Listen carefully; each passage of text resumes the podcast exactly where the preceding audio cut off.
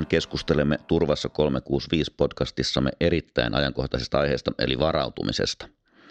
Venäjän hyökkäyssota Ukrainaan vaikuttaa välillisesti koko Eurooppaan ja erityisesti tulevan talven energia- ja sähkön saantiin.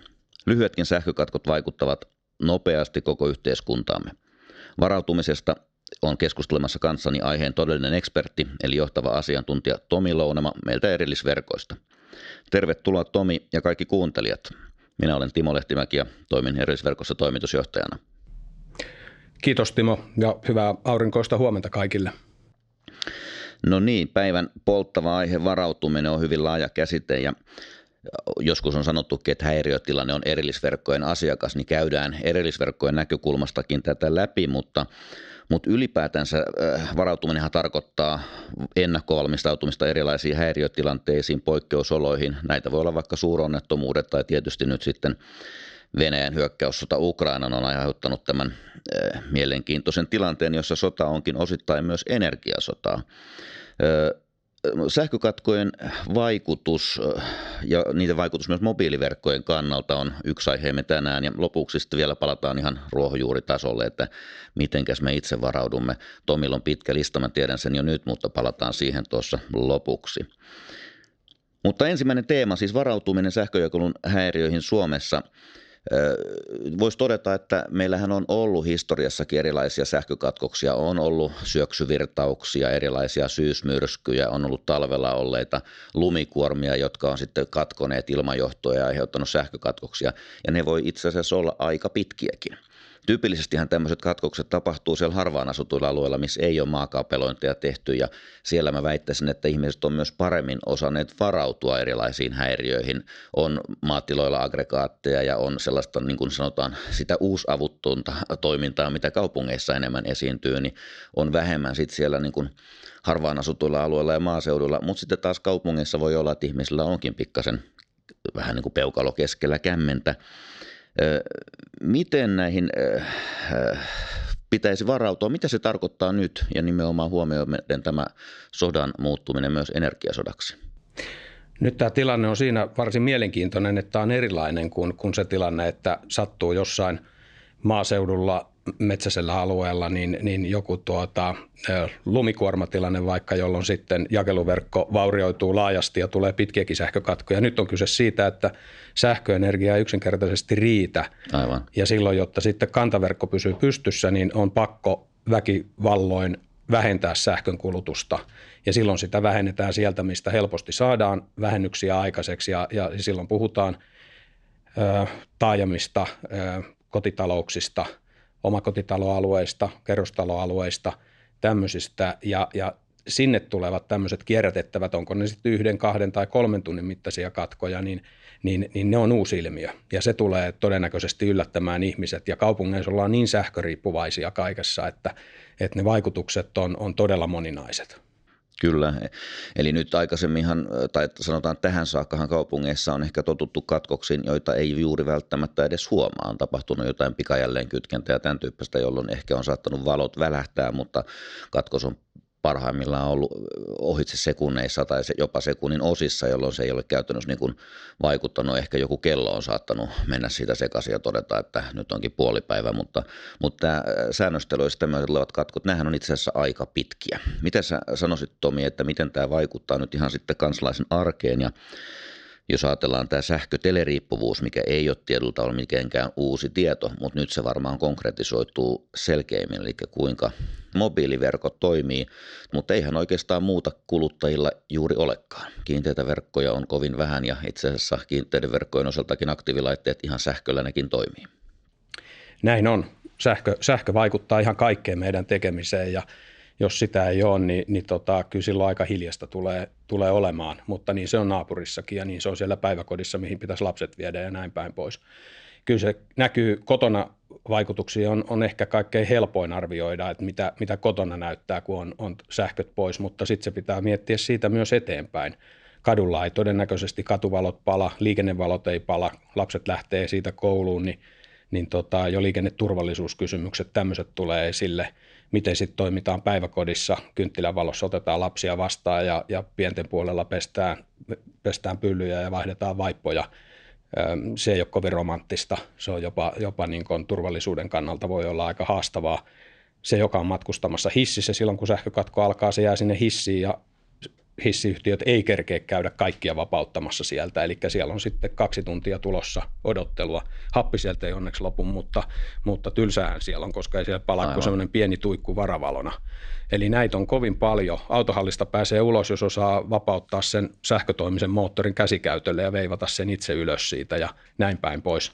Niin, niin näitä ilmiöitä tulee ja näitä kannattaisi kyllä miettiä ihan kotona kuin sit myös työpaikalla. Ja tuo kuulostaa hengesyttävältä, mutta on silti vain alku pitkään listaan, eli se sähkö on todellakin läsnä meidän arjessa ihan joka hetkessä, jolloin ne vaikutukset on sitten melkein, en nyt voi sanoa, että mielikuvituksen varassa, mutta, mutta ihan kaikkialla. No miten sitten näiden, vielä näiden tietoliikenneyhteyksien mobiiliverkkojen osalta, kun puhutaan 2G, 3G, 4G, 5G verkoista, niin tota, mikä näissä on varautuminen tunnistetaan, että siellä on myös niin kuin regulaatiota olemassa, joilla teleyhtiöt on velvoitettu varustamaan ainakin kriittisimpiä kohteita erilaisilla varavoimaratkaisuilla, mutta miten näet tällä puolella, kuinka kauan pystyy, pystyy läheisille kertomaan, että kaikki on hyvin? Kyllä se, kyllä se aika, on, aika on melko lyhyt, eli taajama-alueella niin, niin 2 ja 3G, eli käytännössä puhepuhelut ja, ja tekstiviestit, ne on varmennettu kahteen tuntiin saakka määräyksen mukaan minimissään. Harva-asutusalueella kolme tuntia tai sitten enemmän. Mutta sitten kun puhutaan netti, nettikäytöstä eli 4G, 5G, niin sen varmennusaika on 15 minuuttia. Ja, ja se on varsin lyhyt. Ja, ja tota, sitten sinne 3G puolelle se kaikki nettiliikenne ei yksinkertaisesti mahdu, mitä, mitä on olemassa. Eli, eli sen netin suhteen pitää olla, olla aika realisti siinä, että etätyön tekeminen kyllä loppuu. Sitten vaikka kotiinkin se yhteys tulisi kaapelia myöten, niin, niin ne siellä talon alakerrassa ja huoneistossa olevat laitteet, ne vaatii kuitenkin sähköä, eli, eli se todennäköisesti loppuu se kaapelinetin käyttö sillä hetkellä, kun sähkökatko alkaa. Niin, todennäköistä on, että mobiiliverkko toimii jopa pikkasen pidempään kuin sitten se itse asiassa se kiinteä yhteys. Joo. Joo, eli tässä selvästi havaitaan, että ihan pelkästään joulukin kun paistoon ja saunassa käyntiin, sähkösaunassa käyntiin nämä katkokset eivät toteutuessaan vaikuta. No kun mobiiliverkon katkeaminen vaikuttaa moneen työpaikkaan, palvelutuotantoon, niin mitä siinä nyt pitäisi sitten huomioida? Kyllä työpaikoilla kannattaisi niin pitää semmoinen, semmoinen tota, pöytäharjoitus ja, ja käydä porukan kanssa läpi se, että, että mit, mitkä ne vaikutukset täällä on. Että ylipäätänsä onko meidän mahdollisuus tehdä tätä palvelua tarjota tai tehdä tätä työtä turvallisesti, vai onko siinä tilanteessa vaan niin parempi todeta, että, että tota, lähdetään kävelylle tai, tai aloitetaan työt vasta sitten, kun katko on ohi. Et, et kyllä se, niin. ne vaikutukset on, on niin suuria ja esimerkiksi palveluissa niin asiakkaiden turvallisuus on ihan ykkönen, se on taattava. Eli sen takia, että ei ole sähköä, niin ei voi vaarantaa asiakasturvallisuutta. Aivan, eli kyllähän meillä kaikilla tästä varmasti jonkunlaisia kokemuksia on, vaikkei kysymyksessä olisikaan ollut sähkökatko, niin sanotaan, että on vaikka joku ongelma sähköpostijärjestelmässä tai tietokone aloittaa jonkun päivityksen, niin useinhan se tarkoittaa, että työt loppuu sillä hetkellä, tai sitten se on jotain kovin erilaista tai vähäistä, niin nyt niitä erilaisia työskentelytapoja varmasti pitää sitten itse kunkin miettiä, että miten hyödynnetään tai miten toimitaan siinä tilanteessa, kun kaikki palvelut eivät toimikaan niin kuin on totuttu. Juuri näin. Ja jos ajattelee sitten vaikka kouluja, jossa, jossa tota ollaan luokkaopetuksessa, niin mitä sitten tapahtuu, kun, kun tota valot ei palaa ja mitkä opetusvälineet ei toimi ja näin päin pois, niin, niin ne, on, ne on isoja haasteita ja ne täytyy kyllä tietenkin ennakkoon katsoa, että mikä se järjestely sitten onkaan. Aivan. Tästä on hyvä jatkaa siihen, että miten sitten eri Suomessa toimivat viranomaiset, yritykset, muut tahot, niin minkä tyyppisiä askelia nyt pitäisi tehdä. Tuossa jo viittasit siihen, että, että nyt varmaan on hyvä pohtia, mutta mitä se konkreettisesti voisi olla? Mitä siellä pitää pohtia muuta kuin se, että sähkö loppuu? No varautumisen suhteenhan monessa organisaatiossa on olemassa erilaisia suunnitelmia, jotka, jotka kattaa hyvin monenlaiset tilanteet, niin nyt, nyt varmastikin kannattaisi tarkistaa näin niin sähkön sähkökatkoon liittyvät tilanteet, että miten, miten siinä toimitaan ja katsoa se suunnitelman sisältö niin, että se ei ole semmoista yleispätevää netistä kopioitua tarinaa, vaan se on ihan oikeasti siihen meidän organisaation toimintaan liittyvä ratkaisu, miten se toimii. Yllätyksiä varmasti tulee, kun tämän tekee, se voin taata. Monessakin paikassa ehkä kuvitellaan, että on varavoimaa, vaikka sitä ei ole tai sitä varavoimaa tulee jostain. No yleensä sitä ei tule mistään, ei sitä ole kellään toimittaa. Jos sitä varavoimaa omassa organisaatiossa on, niin sehän yksi tärkeä on se, että tar- pitäisi nyt ennakkoon hyvältä sään aikana tarkastaa se, että se oikeasti toimii, että se lähtee käyntiin, siellä on polttoainetta ja näin päin pois, koska mm, aika, aika tekee pahaa tuommoisille järjestelmille ja ne ei toimi, jos ei niitä ole testattu ja koekäytetty. Aivan, eli silloin nämä valmistautuminen, niiden suunnitelmien läpikäynti ja mahdollisesti sitten myös harjoitteleminen on ihan avainasemassa. Tästä muistuu mieleen vanha laulu, jossa lauletaan, että onni suosii rohkeaa, niin kyllä tässä varmaan voisi todeta, että onni, onni suosii valmistautunutta tai harjoitellutta tahoa, että, että mitä, mitä parempi, tai sitä parempi onni, mitä paremmin siihen on valmistautunut, jos se näin ketterästi muotoilisi. Kyllä se menee, menee näissä hommissa juuri noin. No mennään hei toiseen osaan, tai ei pelkästään ihmetellä, mitä koko yhteiskunnalle kuuluu, vaan miten tosiaan erillisverkkojen toimintaan vaikuttaa tyyppiset tilanteet, niin kuin tuossa totesin. Tota, olen todennut aikaisemmin, että häiriötilanne on erillisverkkojen asiakas ja tota, kappas vaan sähköä niin meidänkin laitteet ja palvelut tarvitsee, niin mitä erillisverkoissa on tehty tai tullaan tekemään varautumisen eteen? No erillisverkot on organisaatio, jossa, jossa näitä asioita on, on niin kuin, ne on sitä ydintekemistä ja, ja, ja varautuminen on, on totta kai toisella tasolla kuin, kuin jossakin niin sanotusti tavallisessa toiminnassa. Eli viranomaisviestintäverkko, Virve ja, ja sitten konesalipalvelut esimerkiksi, niin ne on, ne on varmennettu paremmin kuin monet kaupalliset tavalliset palvelut – mutta totta kai meilläkin tämä aiheuttaa sitä, että asioita pitää käydä läpi ja varmistaa, että, että kaikki, kaikki toimii, koska noissa tilanteissa tuppaa tulemaan aina yllätyksiä, niin, niin sitten, sitten tota, ketteryydellä sitten niistä voidaan, voidaan selvitä. Mutta kyllä toi niin kuin hyvä, hyvä muistutus on, että näinkin yksinkertainen asia, asia voi tulla eteen. Tämä, sanotaan vuosi sittenhän tämä tämmöinen sähköpulasta näin vakavasti puhuminen olisi ollut aivan aivan niin kuin se, se, ei ole, se ei ollut niin kuin asialistalla. Ja nyt, nyt, se on, nyt, nyt kaikki jo varautuu siihen, että ensi talvena näitä todennäköisesti tulee. Joo, ja kyllähän siinä varmasti käy myös niin, että sitten jos tai kun katkoksia tulee, niin, niin kyllä se vaikuttaa. Et ei, ei, se, että siitä etukäteen tiedetään, niin silti ei voida siirtyä yhtäkkiä semmoiseen maailmaan, missä se olisi totaalisesti, totaalisesti selätetty tämä ongelma, vaan, vaan niitä haasteita on jatkossakin. Täytyy vaan miettiä toimintatapoja, miten niissä toimitaan. Erillisverkko on tosiaan kaksi valtakunnallista tietoliikenneverkkoa, on kiinteä verkko ja sitten tämä viranomaisradioverkko. Ja joskus on sanottu, että tuommoinen televerkko se on maailman monimutkaisin laite. Ja se nyt on täällä meilläkin tietysti koettu, että on jo ton koko luokan verkot, niin sehän on kroonisesti rikki. Eli koko ajan on jotain korjattavaa. On se sitten niin kuin vikaantuneita tukiasemia tai kaapelikatkoksia tai jotain reitittimiä ja aktiivilaitteita, mitkä, mitkä rikkoutuu, niin sinällään ne semmoiset häiriötilanteet on arkipäivää koko ajan. Nyt tämä sähkönsyötön katkeaminen on sitten vielä niin kuin ihan omassa skaalassaan, niin onko jotain semmoista, mitä nimenomaan sen sähkönsyötön suhteen pitäisi tehdä? Ja viittaan tässä nyt sitten myös tulevaan teknologiamuutokseen, jossa nykyinen tetrateknologiaan pohjautuva virve korvautuu ja osin on jo koekäytössä kaupallisilla radiotaajuuksilla ja 4G, 5G-verkoilla. Virve on perinteisesti ollut, ollut hyvin, hyvin tuota, kestävä tämmöisissä erilaisissa häiriötilanteissa, on se sitten sähkökatkoa tai jotakin muuta. Mutta nyt tosiaan kun mennään laajakaistaiseen, jossa teknologia muuttuu, niin se myös tuohon varautumiseen tekee omat, omat tuota, uudet piirteensä ja, ja tuota, varavoimaratkaisut on, on toki parempia kuin kaupallisissa palveluissa olevat viranomaisminimimääräykset sanoo, mutta, mutta toki meillä on siinä, siinä tekemistä, että jos verrataan meitä naapurimaihin, Viroon ja Ruotsiin, niin niissä viranomaisverkot on selvästi paremmin sähkövarmistettu kuin meillä. Et meillä on kyllä tuossa tossa työtä ja kun ajatellaan, että, että mitkä kaikki tahot virveäkin käyttää, niin, niin, niin ne on, ne on niin yhteiskunnan kaikki, kaikki tämmöiset hätätilapalvelut, että niiden toimivuus kaikissa tilanteissa, on se sitten sähkökatko tai, tai jopa sotatilanne, niin on, on todella tärkeää ja, ja, ja sen eteen on kyllä tekemistä. Toki töitä tehdäänkin, mutta että edelleen on, on kyllä työsarkaa edessä. Ja Virvehän on koko ajan käytössä tuossa arjen operatiivisissa ongelmatilanteissa 70 miljoonaa lyhyt sanomaviestiä viikossa, pari miljoonaa lyhyt, tuota, ryhmäpuhelua viikossa tarkoittaa sitä, että operatiivisten turvallisuustoimien käytössä jatkuvasti.